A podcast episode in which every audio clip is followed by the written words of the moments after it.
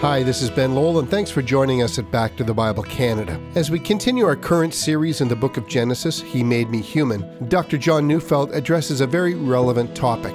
Let's listen as we turn in our text to Genesis chapter 2, verses 4 to 17, with a message called Finding Purpose in Our Work.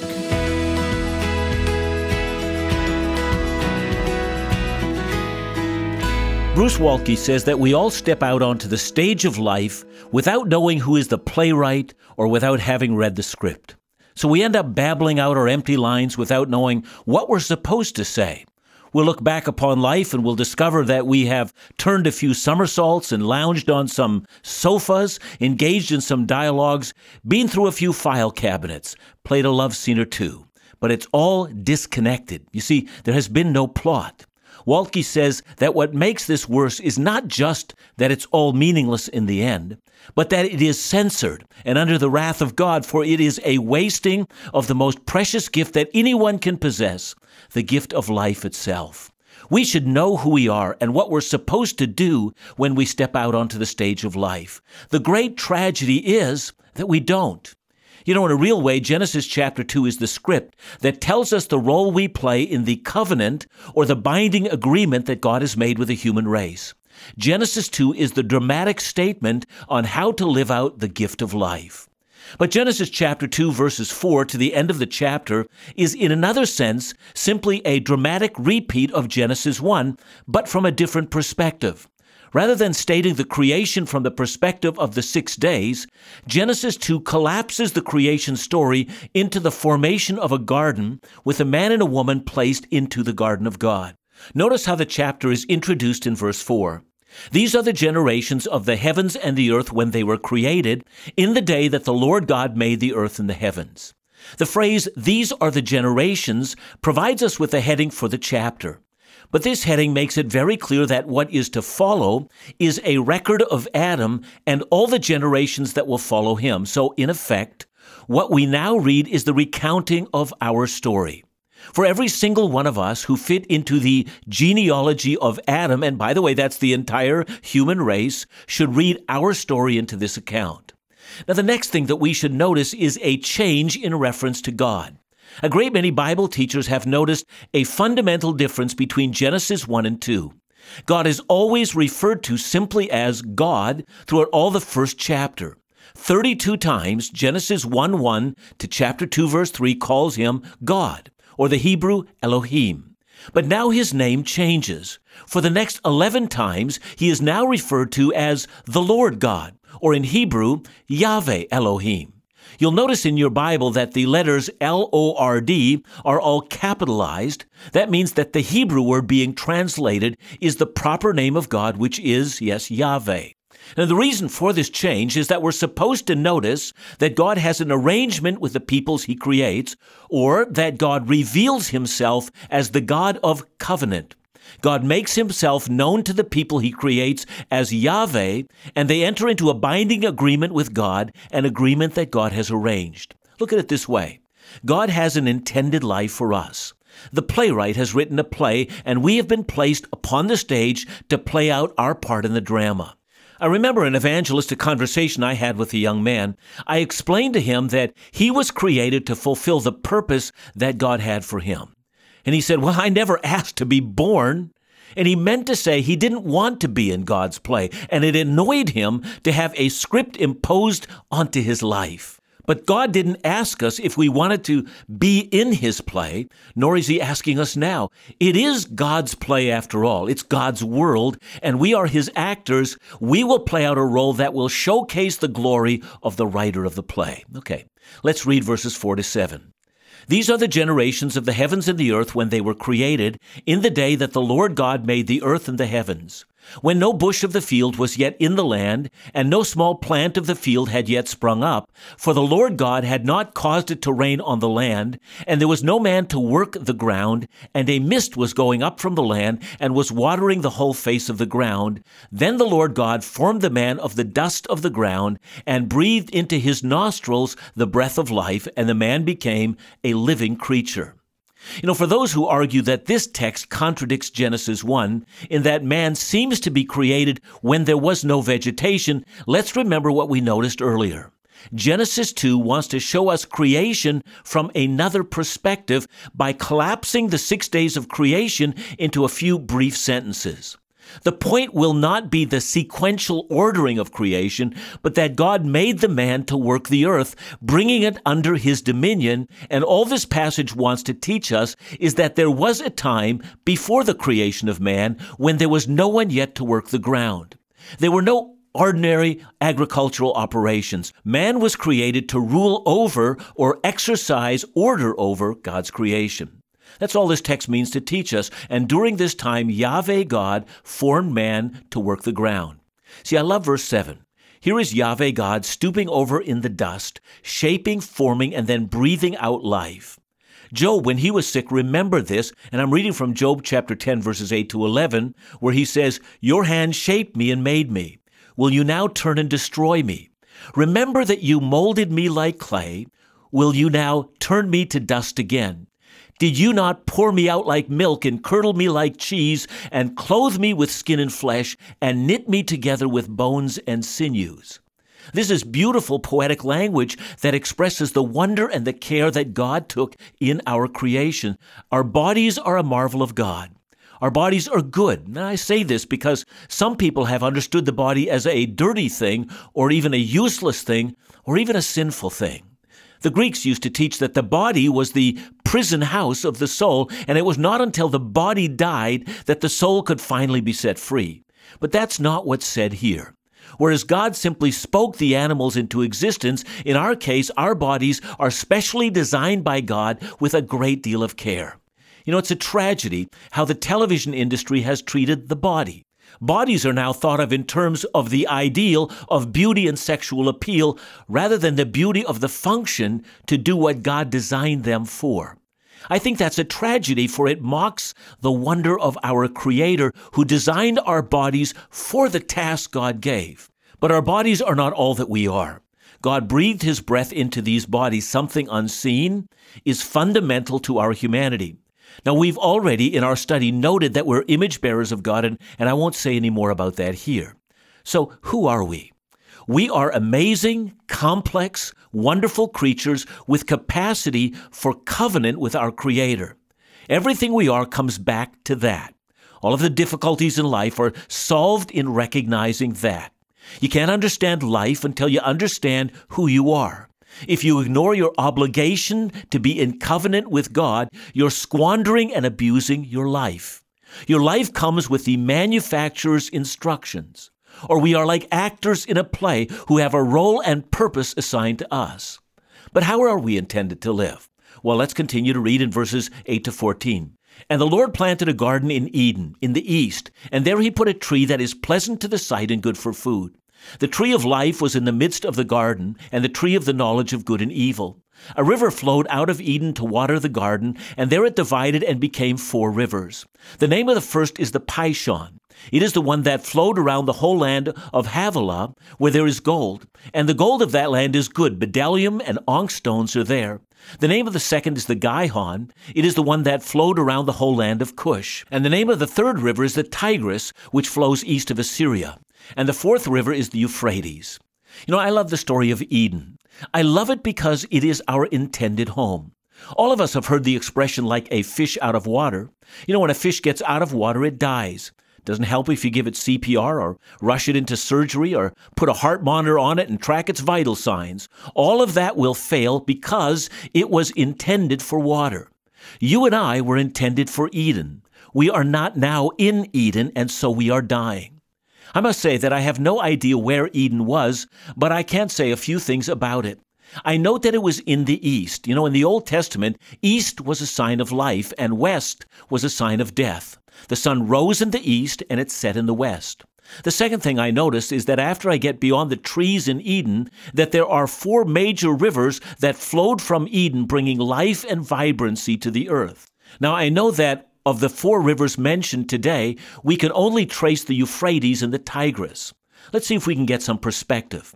In Canada today, we have a number of places like London, Ontario, or Surrey, British Columbia, that take their name from the old country that is in England. And that's what I think happened when the Tigris and Euphrates rivers were named. I don't think that Eden had to have been in that location. It might have been that the Tigris and the Euphrates were named after the location from the old country, that is, the country that Adam and Eve had once enjoyed. But the real point of the story is that Eden occupied a very high place. It was, if you will, like the mountain of God. I'll explain that when we come back. As we begin to examine the creation of the first human beings, it's evident that God made them with a specific purpose in mind. He created all of us to be His agents in doing meaningful work and being productive. And above all, we're created to be in covenant relationship with Him now and forever. But today we're far from Eden, the place where we were designed to live. So, where does that leave us? Well, Dr. Neufeld helps us understand that when we return.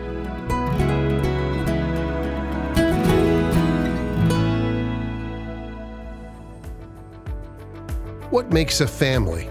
Family is a bond of body, heart, mind, and soul. And one way to nurture spiritual growth with our families is to share in a time of devotion.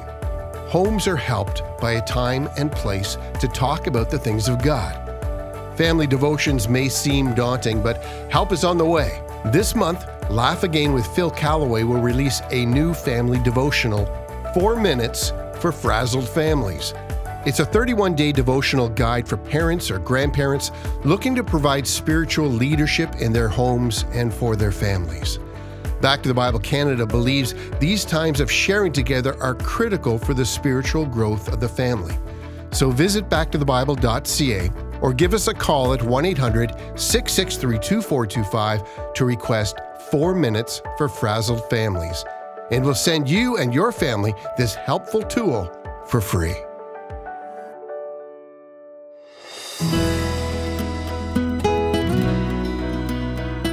Since a major river flowed out of Eden, dividing into four rivers, it must mean that Eden was the highest piece of land. In fact, Eden might have been on top of a mountain. Later on, Ezekiel was to describe it exactly that way when he was describing the king of Tyre. He says of him, You were in Eden, the garden of God. You were on the holy mount of God. You walked among the fiery stones. And what amazing description of Eden. If Eden was on the holy mountain of God, we also note that later on, Moses met with God on a holy mountain called Sinai. And then later on again, we're told that the temple of God was built on a mountain called the Temple Mount. In the Old Testament, we learn that high places were places of worship. In fact, the New Testament borrows this language when it says in, in Colossians 3 1 to 2, we read, Since then you have been raised with Christ, set your hearts on things above, where Christ is seated at the right hand of God, and set your minds on things above, not on earthly things. See, things above, high places, mountains. Eden is a place of worship, of holiness.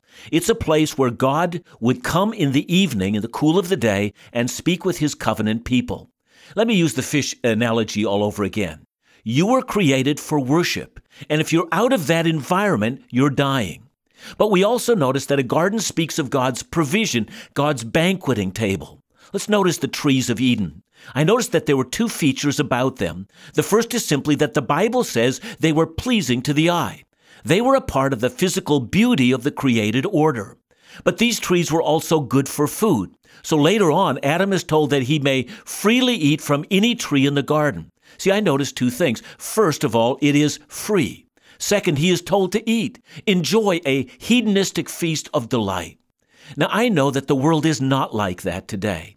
We live in a world where poverty and hunger are common. A significant part of the world will go to bed hungry today. But that's not because there's not enough food in this world. It's because of human selfishness, because of human evil. God intended us to live in fullness. And so this is a table of abundance. This is a table of fullness and not of lack. This is a table of riches and not of hunger. It's a table of laughter and joy and of completeness, not a table of lack and want.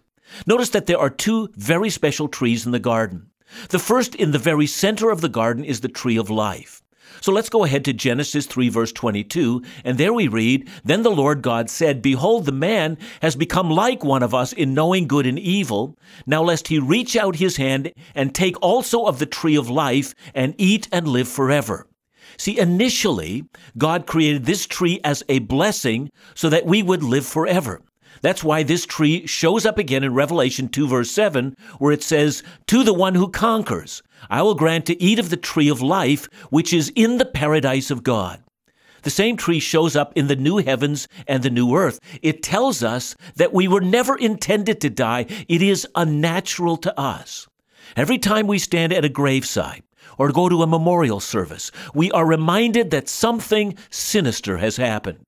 We are being visited by the enemy of the human race. We are not in Eden.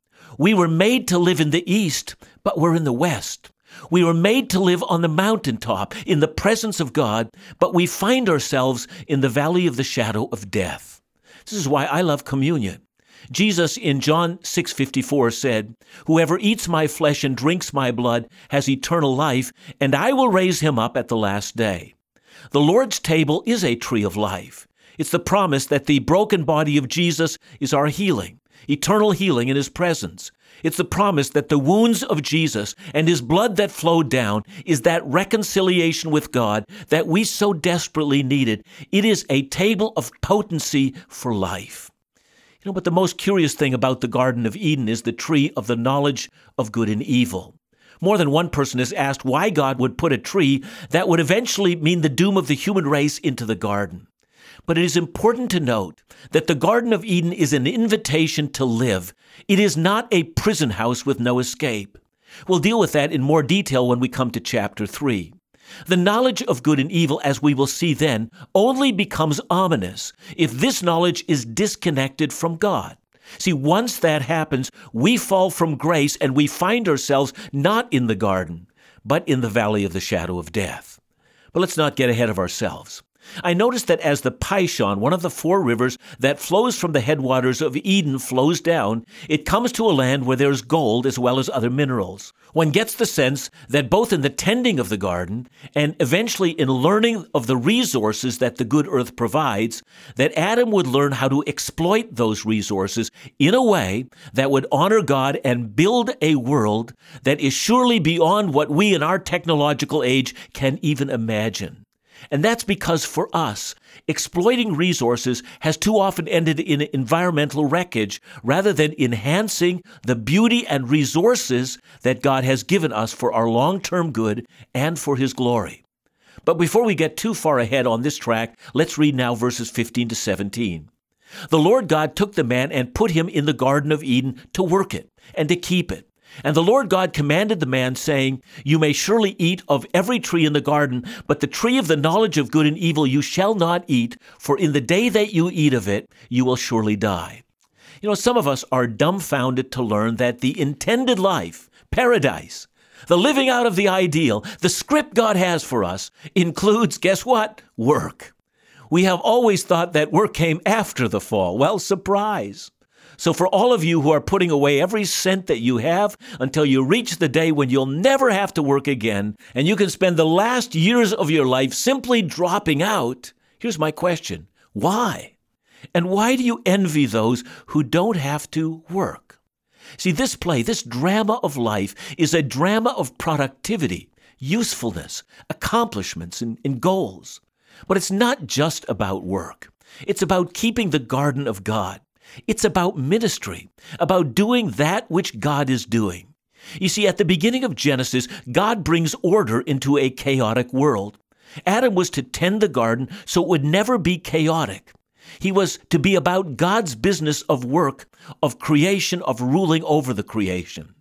Now, of course, we would be telling only half of the story if we ignore the reality that after the fall, work takes upon itself a new dimension. Adam is told that he will have to fight thorns and thistles, work that will now include a great deal of effort, the sweat of his brow, trying desperately to stay alive and keep poverty and hunger from his door. See, I do know that there are many who are trapped in jobs that are very difficult, either because of the work environment you find yourself in or the lack of reward that comes your way. But the answer to your dilemma is not to eliminate work. Proverbs 19:15 warns us that an idle person will suffer hunger.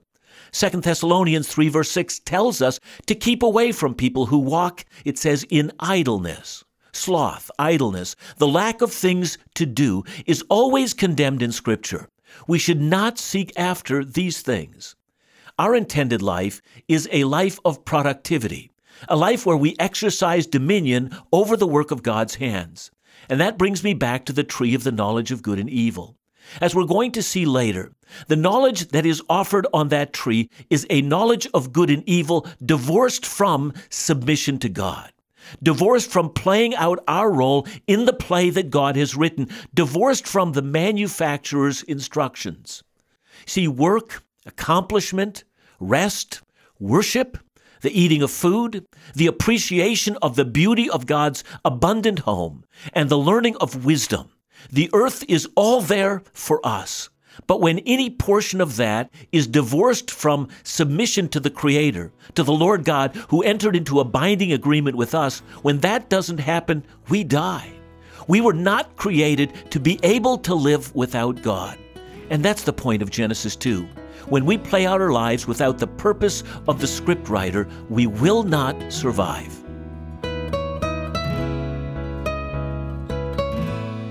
John, thanks so much for today. You know, I was thinking, I love my job, and I know you love what you do, but, you know, we're privileged in that respect. There's a lot of people who are in difficult places of business, and they're persecuted. How are, how are they to look at this whole idea of work? You know, the fall is pervasive. There's no area of human endeavor or our own personalities that is untouched by the fall. And so work is just one of those areas where sin has invaded and taken that which is beautiful and given by God and has so corrupted it that some of us think that we can't even live with it. I think what we need to do is think of ways to redeem our work. I mean, some of us do need to find a different place that we can work, and I think that's okay. But I think we need to look at accomplishments and endeavor as part of the image of God in us and rejoice that God has made us to accomplish things for His glory. The picture of Eden we're given in this passage sounds nothing like the broken, sin cursed world we live in today. Yet it's a compelling reminder of what kind of a world God originally intended for us, one full of rich, abundant life. We've also been reminded today of the significance of work and its connection with who He designed us to be. Hopefully, you've been encouraged and even challenged by the study of Genesis 2 and what it tells us about the purpose of work. Moreover, that all of our activities here on earth are meant to be done under the lordship of our Savior. Join us again tomorrow as we continue in our series, He Made Me Human, with a message entitled Finding Purpose in Our Sexuality. Back to the Bible Canada, leading you forward in your walk with Jesus every day.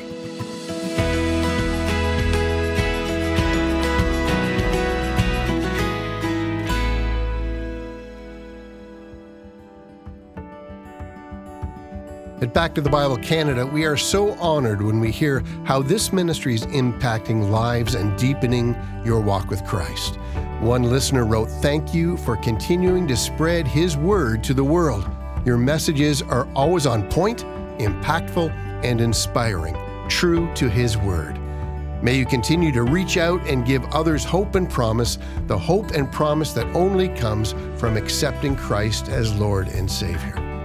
If you've been encouraged, inspired, or moved in any way by a message from this ministry, we'd love to hear about it. To express your encouragement in the form of a gift, simply call us at 1 800 663 2425 or visit backtothebible.ca. Or to leave your testimony, email info at backtothebible.ca or visit backtothebible.ca and click on Contact. We'd love to hear from you.